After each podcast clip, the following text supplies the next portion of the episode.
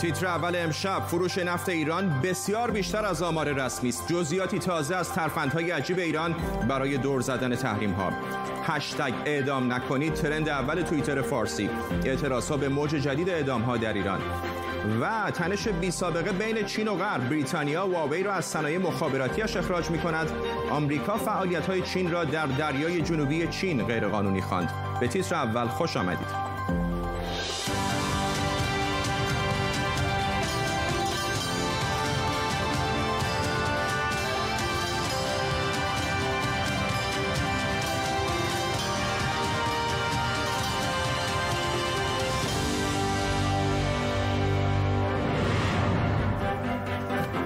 سلام به شما. نفتی که ایران صادر می کند بسیار بیشتر از آمار رسمی است. تانکر ترکر سایت ردیابی نفتکشا اطلاعاتی منتشر کرده که ابر نفتکشهایی را با محموله های حدود دو میلیون بشکه نفت ایران در آبهای آزاد نشان می دهد این تصورات قبلی درباره اینکه در فروش نفت ایران ناتوان شده را زیر سوال می‌برد. در طول نیم ساعت آینده تیمی از خبرنگاران و کارشناسان ما رو همراهی خواهند کرد. اما اول ببینیم ماجرای این اطلاعات جدید که سایت تانکر ترکرز درباره نفتکشای ایرانی منتشر کرده از چه قراره. همونطور که در این تصویر ماهواره‌ای می‌بینید به نظر میاد که نفتکش ها در ابتدای مسیر به نفتکشی دیگر میچسبند و فرستنده های موقعیتیابشون رو خاموش می‌کنند. اینطوری خودشون رو در سایه نفتکش های بزرگتر قایم و مخفیانه مسیر رو طی می‌کنند. به این ترتیب ردیابی نفتکش ها دشوارتر میشه و اینها می‌تونن نفت ایران رو به آسیا منتقل کنند سایمون واتکینز نویسنده و خبرنگار اقتصادی از لندن با ماست آقای واتکینز به نظر میاد با این اطلاعات جدید این تصور قبلی که فروش نفت ایران به صفر نزدیک شده تقریبا منتفیه. بله درسته. آمریکا در ابتدا گفته بود که قرار نفت ایران رو به صفر برسونه. با قرار دادن تحریم ها در ماه می 2018 و به نظر رسید که از یک میلیون و دو میلیون کاهش پیدا کرده بود. اما در واقع ایران در حال حاضر حدود دو ممیز دو میلیون بشکه در روز تولید می‌کنه. و حداقل نیم میلیون بشکه رو به جای مختلف در صادر می‌کنه ولی در اصل چین. و همینطور به کشورهای شرق اروپا از طریق ترکیه داره میفرسته. ولی با توجه به اینکه به هر حال آمریکایی‌ها شکی ندارم که با ماهواره‌های جاسوسی رصد می‌کنن مسیرهای دریایی رو خاموش کردن ترانسپوندر کشتی ها چه کمکی به ایران و طرفای تجاریش می‌کنه؟ چه کسی رو می‌خوان گول بزنن؟ دو, دو دلیل داره. اول اینکه بسیار مشکله که رد همه این نفتکش و همه متد هایی که روش هایی که ایران به کار می‌بره همه اینها رو بخوان دنبال بکنن. نه, نه فقط برای نفتکش های خیلی بزرگ بلکه برای نفتکش های کوچیکشون هم. و همینطور. کامیون هایی که با تغییر برند این کار رو می‌کنن. و نمی‌تونه این رو به طور کامل امریکا متوقف بکنه.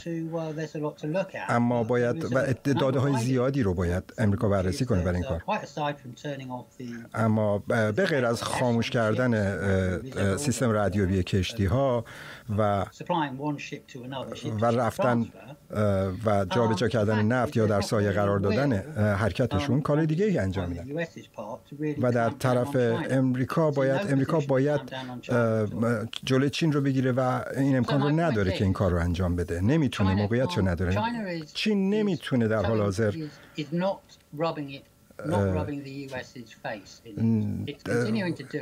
چین به, به طور وضوح نمی‌خواد جلوی آمریکا وایسه در حال و به رخ آمریکا بکشه توانش رو ولی به نکته جالبی رو اشاره کردید برای اینکه برای من سوال هست یه موقع هست می‌بینید یه شرکتی مثل توتال فرانسه است و این شرکت با آمریکا هم تجارت هایی داره و اگر آمریکا تحریمش بکنه نگران میشه. یک موقع از یه بانکی اسم مثل HSBC طبیعتا حضور بین المللی داره نگران میشه. اما اگر دولت چین بخواد جلوی آمریکا بیسته و نفت ایران رو بخره واقعا ایالات متحده چه اهرمی داره؟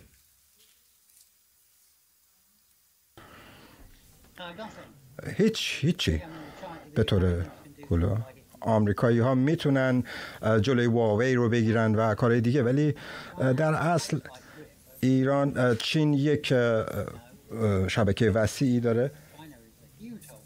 یک کشور عظیمیه و در خزانه داری آمریکا هم اوراق قرضه زیادی داره. نمی‌تونه جلوش رو بگیره.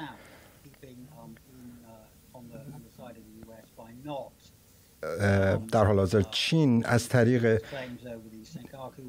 نمی‌تونه جلوی ادعاهایی که داره و در صحنه آسیا داره اقداماتی که می‌کنه دارن هر دو سعی می‌کنن خیلی محتاطانه رفتار بکنن. و این کاریه که آمریکایی ها با چینی ها می‌کنن. مثلا در مورد چین دارن این کار در تبت این کار رو می‌کنن و آمریکایی ها واقعا نمی‌تونن کاری بکنن و همینطور چین به کارش داره ادامه میده. و اگر بخوان تصمیم بگیرن وارد بکنن از ایران به این کار ادامه خواهند داد. و خیلی کوتاه در آخر می‌خوام این ازتون بپرسم. ولی از منظر ایران گزینه های ایران طبیعتا با این ساختار محدود خواهد بود دیگه. تعداد کشورهایی که حاضرن ریسک بکنن تحریم های آمریکا رو و نفت ایران رو بخرن احتمالا از انگشتان دست کمتره. بله بله. به طور کلی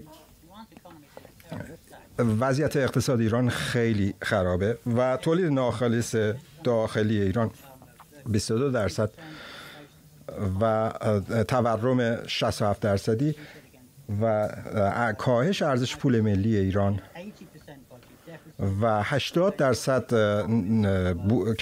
کمبود بودجه داره در حال حاضر. و تراز تجاری منفی بسیار بالایی داره. بنابراین تنها راهی که می‌تونه از این وضعیت بیاد بیرون اینه که که این توافق 25 ساله رو با همکاری با چین ببنده و تنها کاریه که می‌تونن بکنن 400 میلیارد دلار بگیرن و بتونن وضعیت اقتصادشون رو بهبود ببخشن و پیش برن. و در و آمریکا رو در وضعیتی قرار میده که تنها راهی که آمریکا ایران رو در این وضعیتی قرار داده که تنها راه نجاتش فقط چینه. ممنونم از شما سایمون واتکینز نویسنده و خبرنگار اقتصادی از لندن با ما. حرف از دور زدن تحریم ها و فروش نفت ایران شد. یکی از متحدان ایران که شرایط مشابهی هم دارد ونزوئلاست رابطه ایران و ونزوئلا از کی و کجا شروع شده و نفت و آمریکا کجای این دوستی صد و چند ساله به هم می‌رسند؟ امشب گاه شمار این رابطه رو از حاجی واشنگتن تا رب گوجه فرنگی اتکا زیر ضربی می‌بریم.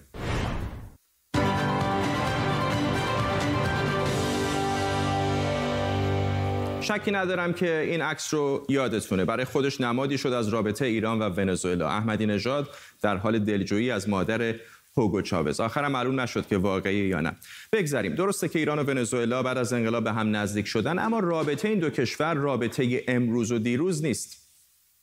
شاه ما کرده میل شاهانه که سفیری به طرف آمریکا برود چون سبا فرهفتا. که ببندد به صفا عقد مودت بگشاید ز وفا باب تجارت رست گردد سفر و سیر و سیاحت به لبستان عیان بین دو دولت. بعد از حاجی واشنگتن که چند ثانی از فیلمش رو دیدیم اسحاق خان مفخم الدوله وزیر مختار و نماینده ایران در آمریکا شد و به آمریکای لاتین هم رفت و با چند کشور اونجا عهدنامه مودت امضا کرد. اما شاید بشه شروع جدی رابطه ایران و ونزوئلا رو تا سال 1328 به عقب کشید. یعنی چهار سال قبل از کودتای 28 مرداد. در واقع نفته که این دو کشور رو به هم پیوند میده. ونزوئلا پا پیش می‌ذاره و به ایران، عربستان، کویت و عراق پیشنهاد همکاری میده. نتیجه ملاقات ها تشکیل اوپک در سال 1339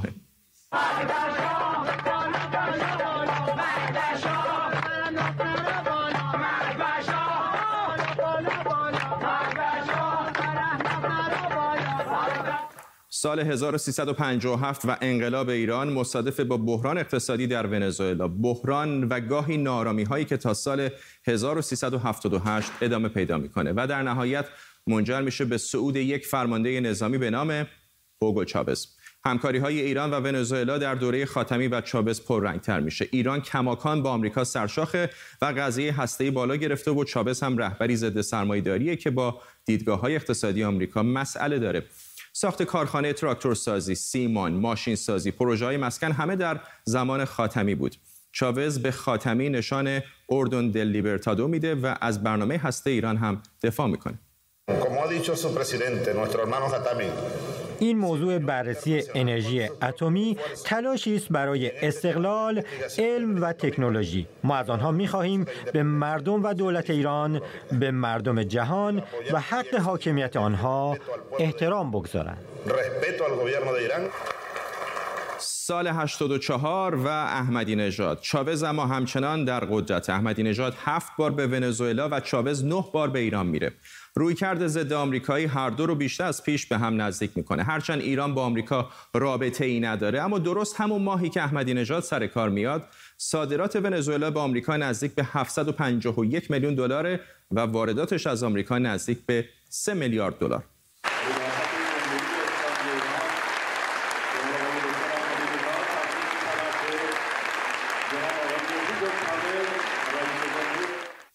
چند طرح اقتصادی رو احمدی نژاد در ونزوئلا کلید می‌زنه. مثل کارخانه خودروسازی ونزوئلا هم در صنعت بانکداری ایران سرمایه گذاری می‌کنه و پرواز تهران کاراکاس هم راه میفته در سال 92 ایران 120 میلیون دلار به ونزوئلا صادرات داشت. یعنی سال آخر ریاست جمهوری احمدی نژاد. من می‌خوام یکی از بابهای اتم رو اینجا نشون بدم به شما. به قول برادرم آقای چاوز اونها از اینکه اینو ما ساختیم ناراحتن اونا نمی‌خوان که ملت هایی مثل ونزوئلا و ایران اینو بسازن و در اختیار داشته باشن روحانی سال 92 رئیس جمهوری ایران میشه. هوگو چاوز یک سال پیش از اون فوت شده و مادرو از 25 فروردین 92 همتای حسن روحانیه. دروازه های اروپا بعد از برجام دوباره باز میشه و حجم تجارت با ونزوئلا تقریبا 100 میلیون پایین میاد و به 20 میلیون دلار می‌رسه. اما در روی پاشنه برجام نچرخید. ترامپ سال 95 رئیس جمهوری آمریکا شد و اردیبهشت 97 هم زد زیر برجام.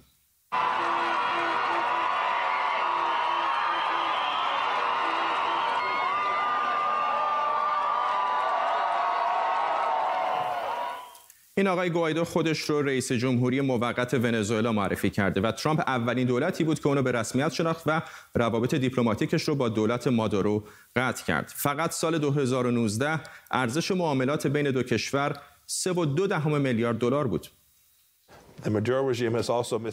عدم مدیریت منابع طبیعی فراوان ونزوئلا به دست مادارو کار را به جایی رسانده که یکی از بزرگترین مخازن نفتی جهان حالا از ایران بنزین وارد می کند. قضیه نفتکشای حامل سوخت ایران به ونزوئلا رابطه این دو کشور رو دوباره به تیتر اول خبرها آورده و حالا وال استریت جورنال هم خبر داده که شرکت اتکا وابسته به صنایع دفاع جمهوری اسلامی یه فروشگاه مواد غذایی در کارکاس را انداخته و از سس گوجه فرنگی دلنوش تا روغن آفتابگردون ورامین که همشون زیر مجموعه اتکا هستند در اون وجود داره. هرچند ونزوئلا و ایران از خیلی جهات با هم متفاوتن اما فعلا نفت و تحریم های آمریکا دوباره این دو رو به هم نزدیک کرده.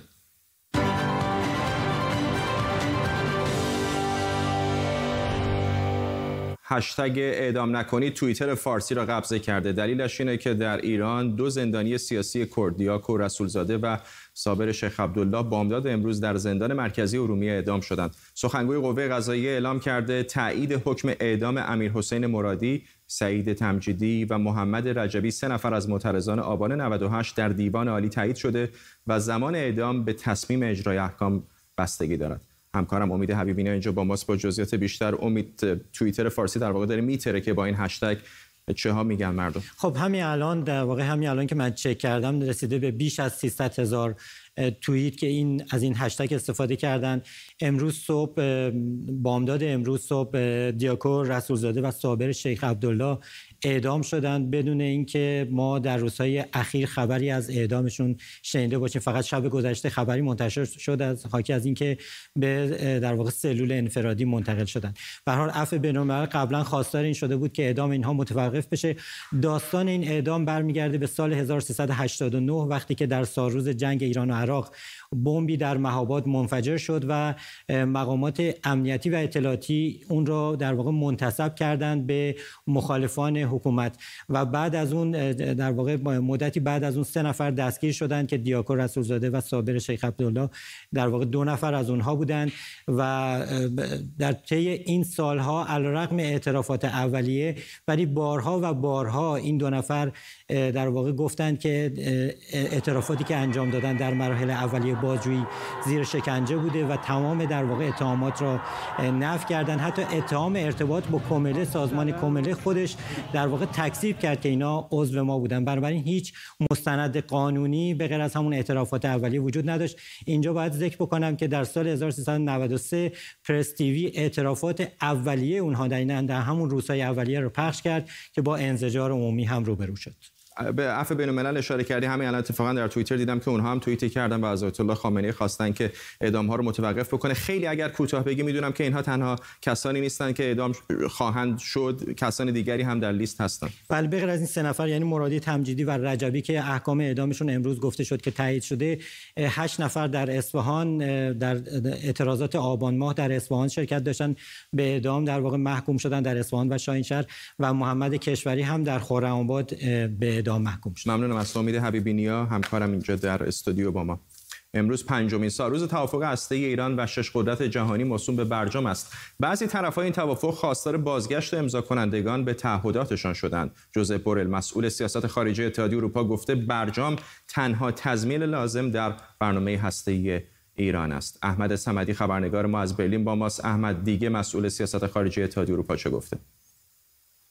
فردا جوزف بورل امروز در بیانیه‌ای که صادر کرد به علاوه بر این که گفته که این تضمین ها رو ایجاد می‌کنه تاکید داشته که برجام در واقع عاملی بوده که آژانس بین‌المللی انرژی اتمی راستی آزمایی کنه در برنامه ایران و اون رو تحت نظارت بگیره. همچنین در در این بیانیه از این که آمریکا هم از برجام خارج شده به تاسف کرده و گفته که بعد از اینکه از برجام خارج شده در سال 2018 در هیچ جلسه ای حضور نداشته و گفته که با این حال به عنوان هماهنگ کننده برجام تلاش خواهد کرد که با باقی طرفهای باقی مانده در برجام اون رو حفظ بکنه. اما این تنها کسی نبود که امروز بیانیه صادر کرد. چین و روسیه هم امروز بیانیه دادن در این خصوص. خب چین بیانیه داد و در اون از جامعه جهانی خواستش که به آمریکا فشار بیارن که در واقع برجام رو حفظ بکنن و از برجام خارج برگرده به برجام.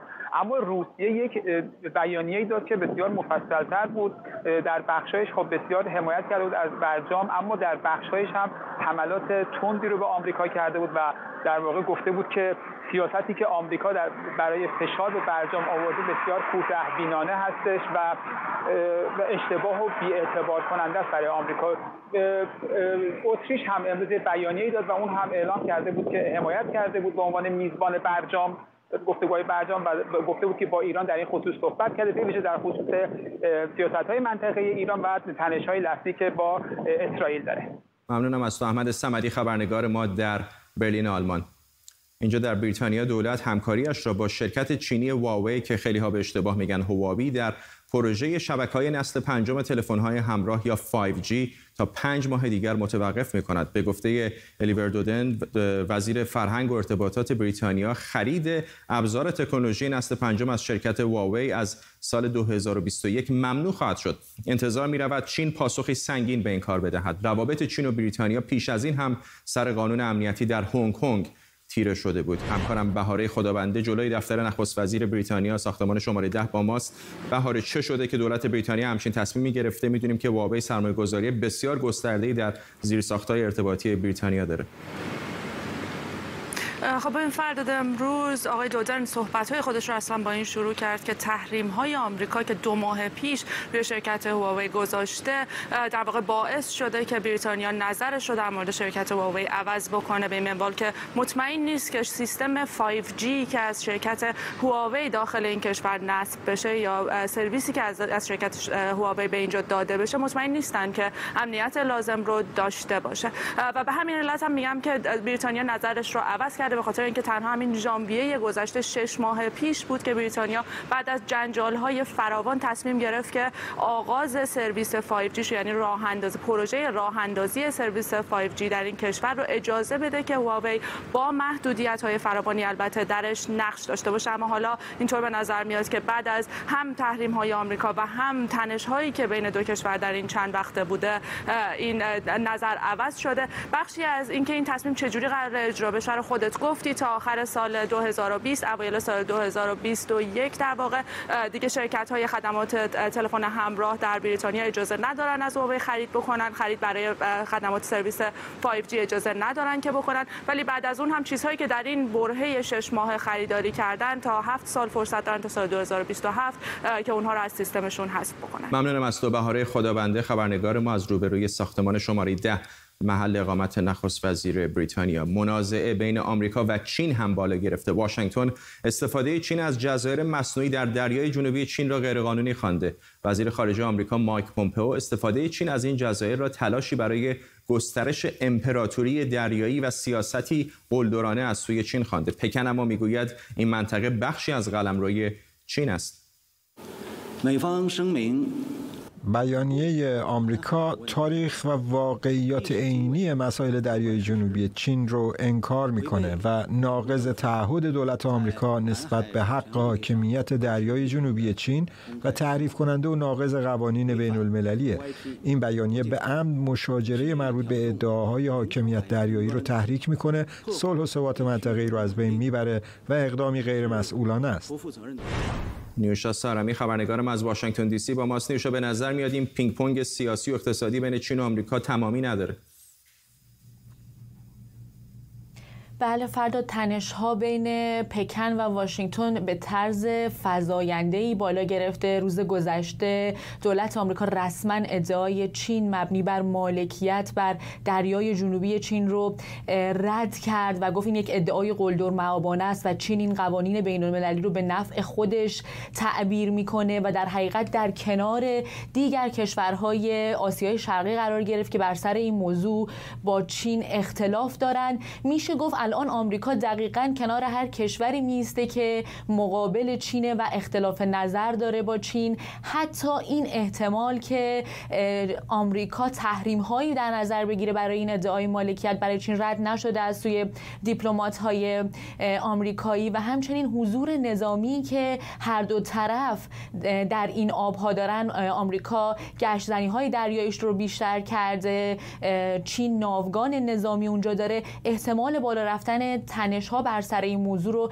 همچنان افزایش میده و اما از نظر تجاری این رقابت دیرینه باز هم الان توش تنش ها شدت بیشتری گرفته با توجه به اینکه وزارت بازرگانی چین هشدار داده نسبت به هشداری که دولت آمریکا به قولهای بزرگ سرمایه‌داری خودش میشه گفت اپل، والمارت و آمازون شرکت های بزرگی که در استان سینکیانگ همون استانی که چین درش اردوگاه های اجباری برای اویغورها مسلمانان اویغور در نظر گرفته داده چین گفته که این هشداری که آمریکا به این شرکت ها داده باعث میشه که زنجیره تأمین محصول رو دچار مشکل کنه و باعث میشه که جهان نتونه بعد از بحران کرونا خودش رو بازیابی کنه و خودش رو بهبود ببخشه. در وال استریت بعد از اینکه امروز باز شده دچار افت شده این بازار به علت تنش هایی که وجود داره بین آمریکا و چین و همینطور میشه گفتش که افت کرده هم به دلیل این و هم البته به دلیل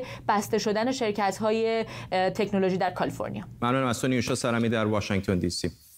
عباس موسوی سخنگوی وزارت امور خارجه ایران از تغییر کاربری ایاسوفیه به مسجد استقبال کرد. آقای موسوی در گفتگو با خبرنگار آناتولی گفته است که از برپایی نماز در این عبادتگاه خرسند است. در محل فعلی ایا در سال 360 میلادی و در زمان حکومت امپراتوری روم کلیسایی بنا شد. این کلیسا در زمان تصرف استانبول به دست عثمانیان به مسجد تبدیل شد و 85 سال پیش نخستین رئیس جمهوری ترکیه مصطفی آتاتورک این بنا را به موزه تبدیل کرد. این موزه پارسال بیش از 3 میلیون و 700 هزار بازدید کننده داشت. هفته پیش هم دیوان عالی ترکیه رأی داد که این بنا همیشه مسجد بوده و نباید موزه می شده تغییر کاربری مکان از جمله وعده های انتخاباتی اردوغان در سال 2019 بود. تصمیم تغییر موزه به مسجد با مخالفت های بسیاری از جمله پاپ فرانسیس و کلیسای ارتودکس روسیه همراه بوده. لیلی نیکفر با ماست از روبروی مسجد ایا لیلی خیلی کوتاه در مورد اعتراض ها بگو. خب اعتراض ها از سمت اتحادیه اروپا بیشتر بوده. کشورهایی مثل آلمان فرانسه. اما آقای اردوغان خیلی تنها یک جواب داره و اون اینکه این مسئله داخلی ماست. از طرف روسیه امروز حمایت کرده از تصمیم داخلی ترکیه که آقای اردوغان میگه و گفته که توضیحی که داده به ما ترکیه در خصوص حفظ آثار تاریخی برای ما قانع کننده بود و ما میپذیریم. اما تنها واکنش های خارجی نیست در داخل ترکیه هم واکنش هایی بوده از طرف منتقدان آقای اردوغان. با توجه به اینکه از نظر منتقدان این موزه مسجد بوده و در این بخشی از این موزه سالها نماز خونده می شده و این شاید فقط یک کار تبلیغاتی و به نوعی لجبازی خونده میشه. امروز از طرف در واقع شورای دیانت ترکیه هم به این موضوع اشاره شد که اگر ما قرار باشه که اینجا برای عبادت باز باشه ما جلوی جلوی بازدید مردم رو نخواهیم گرفت. ممنونم از تو لیلی نیکفر خبرنگار ما از استانبول ترکیه و می‌رسیم به پایان تیتر اول امشب.